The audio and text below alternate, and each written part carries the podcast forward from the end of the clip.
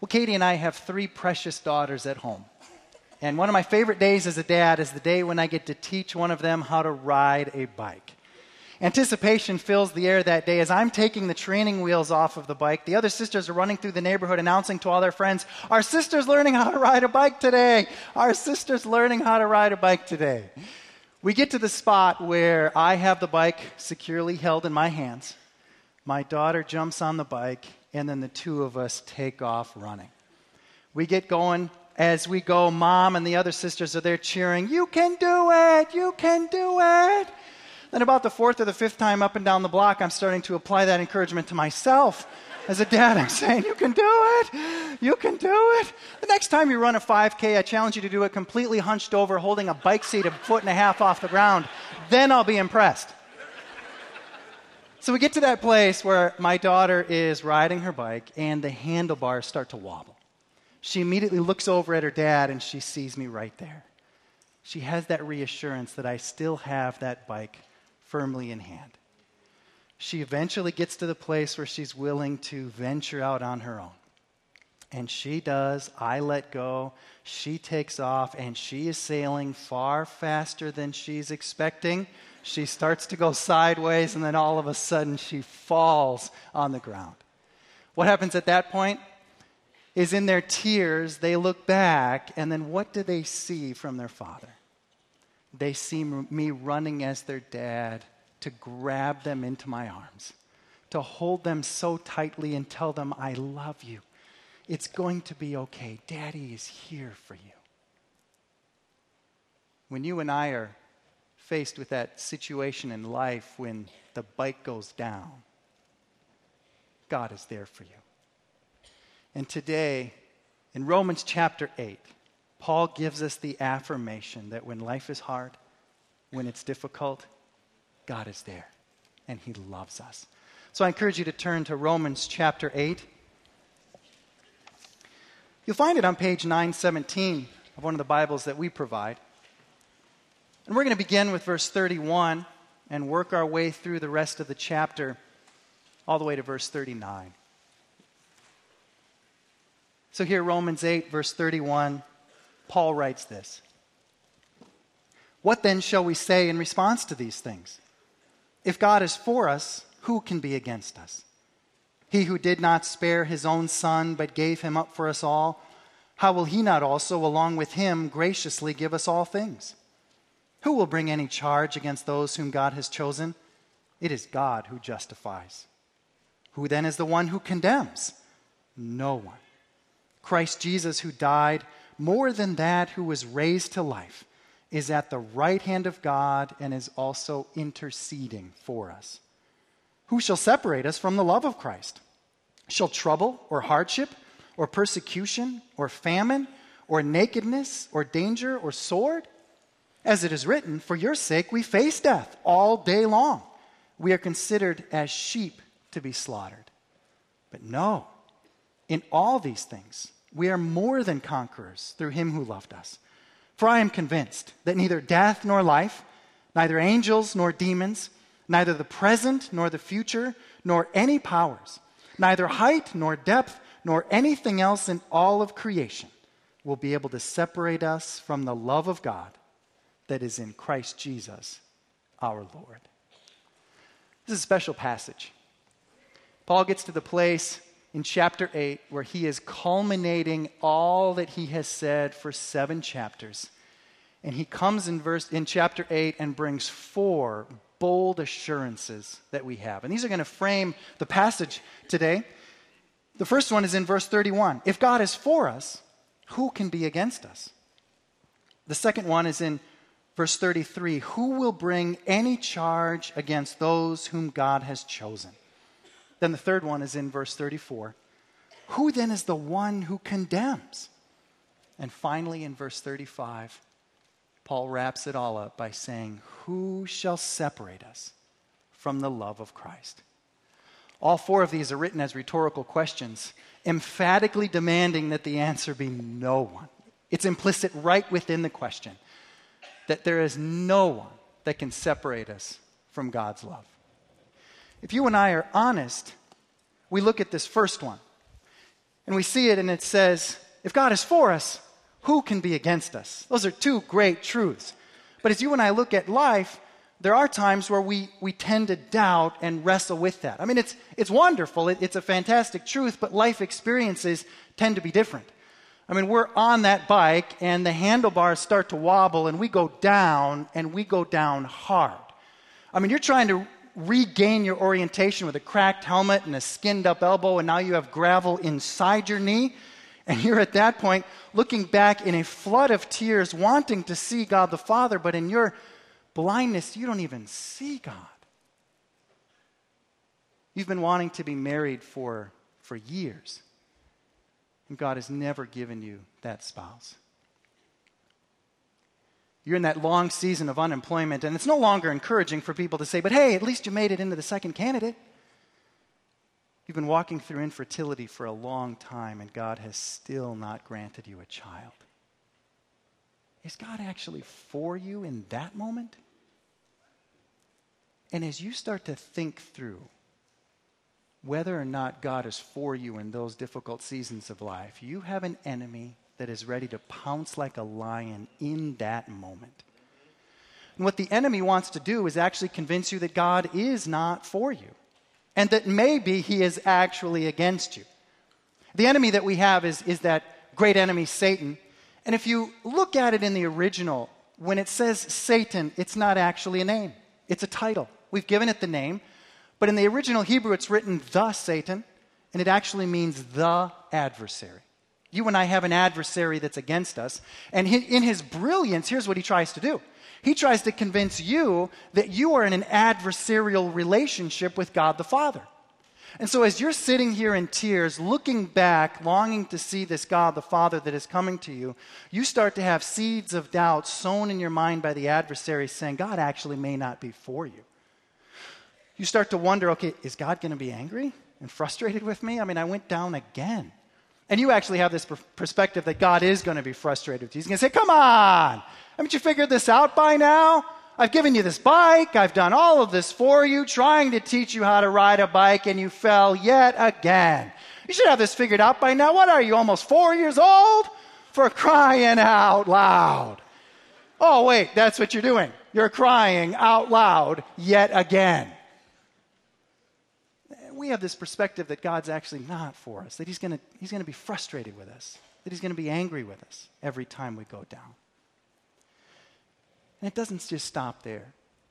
We're on the ground, we're looking back, and we see God the Father running toward us, but Satan's whispering into our ear, you know what, if he really loved you, he never would have let go of that bike. If God was really for you, he would have kept you from falling in the first place.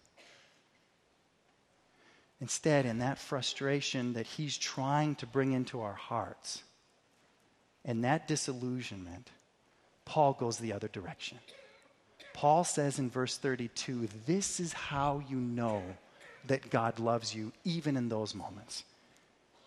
He who did not spare his own son, but gave him up for us all, how will he not also, along with him, graciously give us all things? What Paul is saying is that God is there for you because he gave you his son. And that is the confirmation just how much God loves you and that he is for you. Not only that, not only did he give us that great gift of his son, but the passage goes on to say that every day going forward now, he wants to graciously give us everything else as confirmation of that great and mighty gift that he gave us in Jesus Christ. So when you experience the smaller gifts of grace throughout your life, that is the Lord confirming to you that he gave you his son. Graciously give is a wonderful translation. It takes that Greek word charis, which we know as the word grace, and it takes the verbal form and turns it into graciously give you all things. That's what God's doing every day. He's gracing you with his love. So as you were driving in this morning and you saw the sunrise, that was God graciously telling you how much he loves you. As you experience that kind word from a friend, or maybe that laughter from a grandchild, or when you experience that unsolicited letter that comes in the mail that's a kind word from a friend, or when actually Everything happens the way it's supposed to. You get all the kids to all the places that they're supposed to be on that day. Those are gracious gifts from the Lord. And in each one of those, the Lord is saying, I love you. I gave you my son. When you see the sunrise, that's Jesus saying right into your heart, I love you. I gave you my son. That kind word from a friend, that's the Lord speaking into your heart, saying, I'm graciously giving you this because I love you. And I gave you my son. That laughter from a child, that wonderful note, or even a day that just happens to work out the way it's supposed to. That's God confirming for you that I love you because ultimately I've given you my son. But we have an enemy that wants to work against that grace in our lives. He's not only our adversary, but he actually attacks the second assertion that Paul is trying to make for us today. So our first one was found in verse 31. If God is for us, who can be against us? The second one is found in verse 33. Who will bring any charge against those whom God has chosen? The reality is, you and I do face accusations and charges every day. I mean, it's a struggle. Jesus did. He faced them all the time. David did. I mean, look what he wrote in Psalm 109. He says, I am an object of scorn to my accusers. When they see me, they shake their heads. I mean, that's accusations that come. The reason they come is because another translation for the phrase, thus Satan, is not just the adversary, but another great translation is the accuser. And that's what Satan does. He works to be our accuser. And he takes us to a place where he accuses us for things that we have done wrong and get us to the point where we actually start to internalize and believe that his accusations are right and they must stand. Let me illustrate how this works in the life of us as believers with our evil one. So you come over here and you find yourself in kind of that Garden of Eden scene, and you come across that sin that so easily entangles. And you're looking at it, and here at this point, Satan's not yet coming at you as the accuser. He's far more deceptive than that. He begins by making you think he's your greatest fan. So he's telling you how great you are. He's telling you how fantastic things have been going for you, that you certainly deserve this. You have worked so hard. Just cutting a few corners here is actually going to work out better for you, that it's going to solve all your problems, and that you should take and eat that which was not given for you. Because he is your greatest champion, trying to convince you that you are actually the center of the universe. And he's pretty good at it because he has a partner in crime, you and I, who start to think, maybe I am the center of the universe. And we're looking at this, seeing how good it could make our life moving forward. And we give in, and we take that which was forbidden. Instantaneously, the evil one goes from being your biggest fan to your biggest accuser. You feel it in your heart, but this is what happens. You are transported from this garden scene into the courtroom scene. All of a sudden, you are faced with the fact that you are sitting here on trial in the witness stand. God the Father is the judge of the universe, and Satan now is the prosecuting attorney laying his case and accusation against us moments after he was just trying to convince you he was your greatest fan. And what he does is he brings his accusations against you before the God of the throne. This is actually described for us in Revelation chapter 12. Look what it says about him. For the accuser of our brothers and sisters, who accuses them before our God day and night, has been hurled down. Before he is hurled down, this is his full-time job, accusing us. So much so, he's even willing to take the night shift to do this. And he's accusing you over and over again for the things that you have done. And so you hear him say, Your Honor, I would like to take up the case against one of your followers, who once again has proven his inability to follow you wholeheartedly. He has taken of that sin and broken one of your commands yet again. Certainly at this point, Your Honor, he has fallen from your graces. He should not be given your salvation, not your love, and certainly should never be used in service to your kingdom again. And in shock, you're hearing the accuser just lambast you with what you have just done. Now, in reality, you and I get the opportunity to eavesdrop on this court scene every time it happens because Satan loves to whisper it into your ear. When you are down, he loves to remind you that you have fallen and that you have failed. And as these accusations come, whether it's out of the blue, having this discouragement that waves over you and you're reminded of a sin that happened years ago in the past that you have been forgiven for, but he just never lets you forget it, those are his accusations against you to the God of the universe. And as you're holding this apple, you start to realize that these accusations are actually valid. I have no case against myself. I have sinned. I have done these things. You know, he's so good that he even does this when we haven't sinned. Just ask Job how that went for him. And these accusations come, and it constantly makes us feel like we have failed and that we are without the graces and love of God. And so we're hearing these poured out over us. Even when we try to set them down, fold our hands in our laps, we're still thinking of the fact that we have been accused, that we have fallen far from God because of our sin. And what we are waiting with our eyes closed is an expectation that the God of the universe is going to strike that gavel in judgment against us. But as we wait there, the gavel never sounds. It remains silent. And the reason it remains silent is in verse 34. And this is our third great assurance. In verse 34, Paul says, "Who then is the one who condemns?" And the answer is no one. God the Father is not in this moment striking a gavel of condemnation against you. It has already been done. And instead, the truth of verse 1 from this chapter resonates for us. Therefore, there is now no condemnation for those who are in Christ Jesus. But we have just heard the evil one bring his accusations against us, and we have actually started to believe them. So we struggle with the silence of the gavel, expecting it to actually strike at any time. And what you and I have a tendency to do is actually take over the accusations, set ourselves back down in the witness stand, and start to bring it back up. Your Honor, I would like to continue the case of Satan versus the sinner. And then what you and I do is we bring our own accusations against ourselves, and we do it sometimes so well that Satan just gets to sit back and watch us do his job for him. You're looking in your life and you're saying, I'm the one who walked out on that marriage. I'm the reason for that divorce.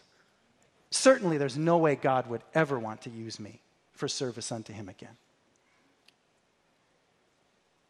You're looking at that friendship that actually dissolved because you were the one that fell into slander and gossip, and your words hurt that person. And as a result of that relationship that has gone south because of yourself, you're no longer willing to get into any deep relationships going forward. You've heaped so much debt upon yourself that you're sitting there chalking yourself up as a financial failure without any hope. And all the while, what we're doing is we're punishing ourselves, taking the condemnation upon us. We do this so well that we leave the courtroom scene and we walk our way over to the cross. We come to the cross, and we should be coming here for forgiveness and to receive mercy. And when we bow a knee to the cross, instead of coming to receive that forgiveness, we're just exposing our back to the inner lashings that we want to bring against it, with the constant negativity, the low self-esteem, and a memory that will never let go of a sin from our past. And then, when we're done flogging ourselves, then we stand up and we put a hand on the crossbeam, another one over here, and we just hang here saying, I deserve nothing other than condemnation for my sin. And as you sit there waiting in expectation for the hammer to strike, the hammer is silent because there is no hammer. There are no nails. There is no gavel, because it has already been struck. The hammer threw its blow into the nails at the death of Christ. So as you are bravely opening up your eyes, expecting to see a hammer bearing down on you, what does verse 34 say you see instead? It says you see Jesus who died More than that, raised to life, seated at the right hand of God, interceding for you. What you see is Jesus Christ and God the Father standing there looking at you with eyes with no condemnation. Don't get confused about this intercession either. You're not looking at a Jesus Christ who is holding the God at bay, trying to convince him with all his words that, hey, don't bear down in wrath upon my follower, and trying to hold back an angry God who just wants to bring everything against you, and the God is over here saying, let me at him, and Jesus is holding him at bay with all his words. The intercession is Christ's presence. The very fact that he is there shows that he is interceding for you. Because when Christ Jesus was crucified and raised from the dead, he was transported to the right hand of God the Father. And seated at the right hand means it is finished. So the very fact that Jesus is there is the intercession for you. And so what do you see instead? You see a loving Father and a Jesus Christ who gave himself for you, standing there in love. When Jesus was going through his ministry, there was a time when the religious rulers brought a woman to him, and they were bent on destroying her. They brought her to him because she had committed adultery, and each one of them had a heavy stone in their hand that they were ready to heave as hard as they could into her. And so in fear, she just tightly closes her eyes, waiting for the strike of that first rock to land. She's actually praying, please let the blows work fast so the pain of death will relieve me of this difficulty. And as she is sitting there with her eyes closed, she hears nothing but a prolonged silence until the first thing that she hears is a gentle thud of a rock falling at the feet of her accusers.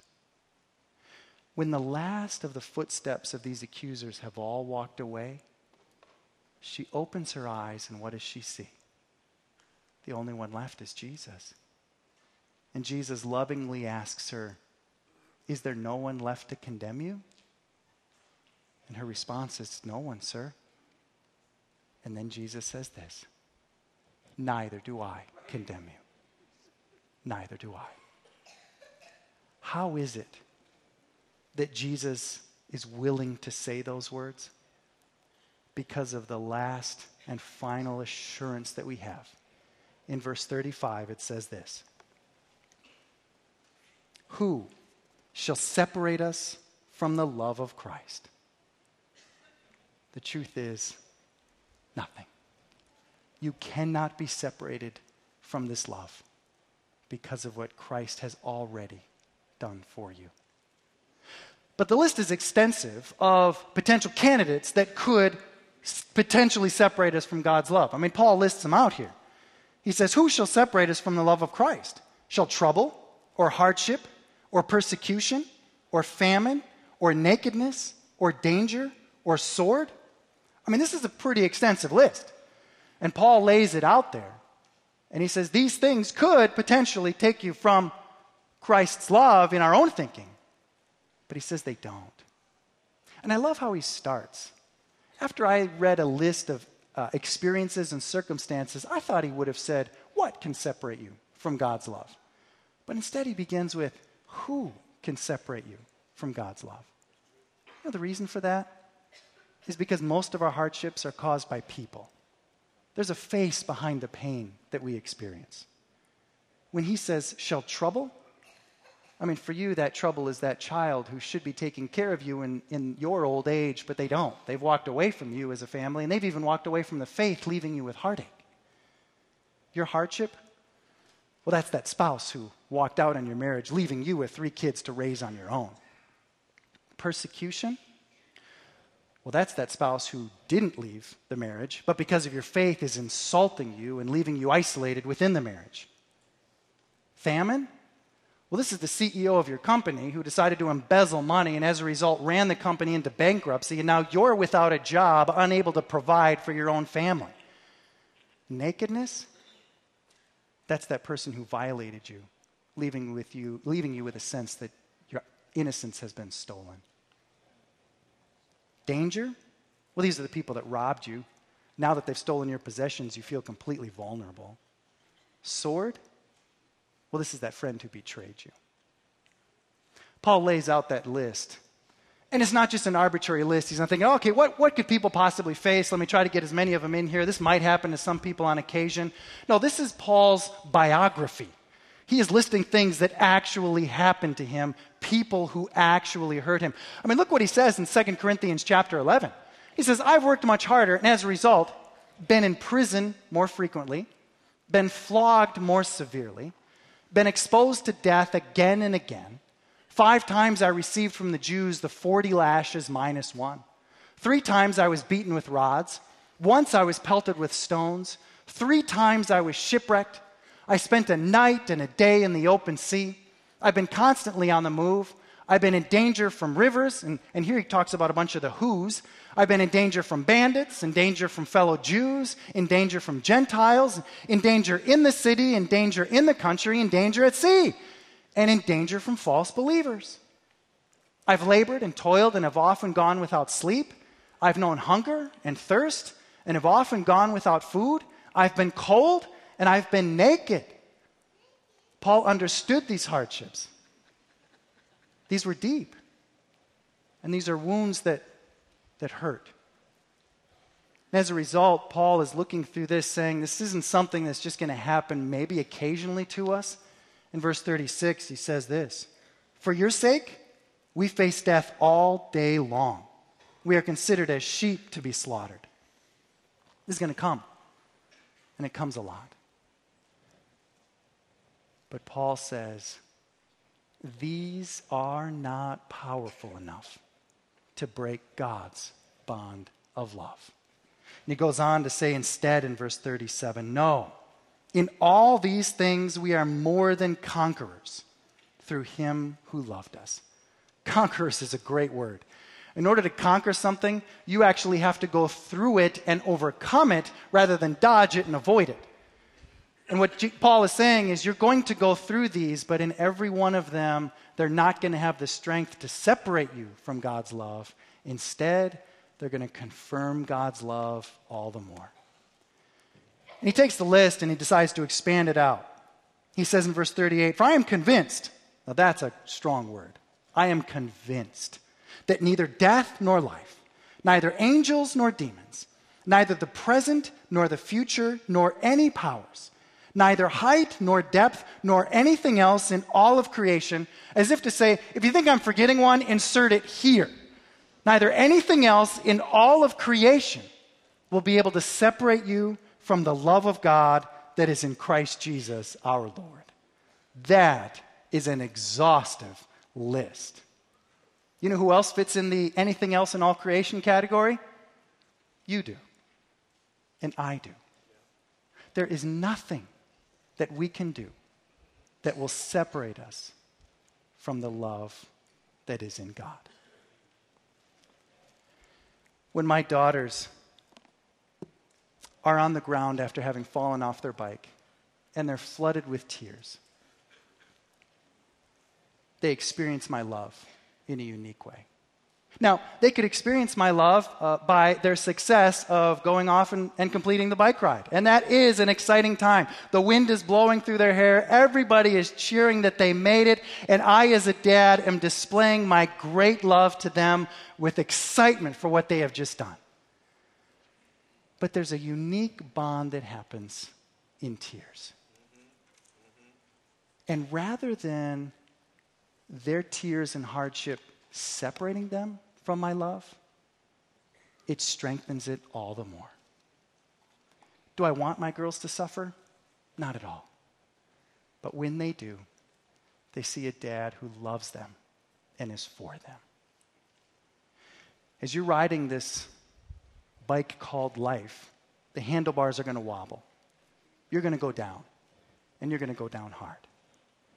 But in that moment, what are you going to see? You're going to see a God of love who, rather than that fall, has separated you from him. It's actually made that bond all the stronger because nothing can separate you from that love of Christ. Let us pray. Heavenly Father, we thank you for this gift.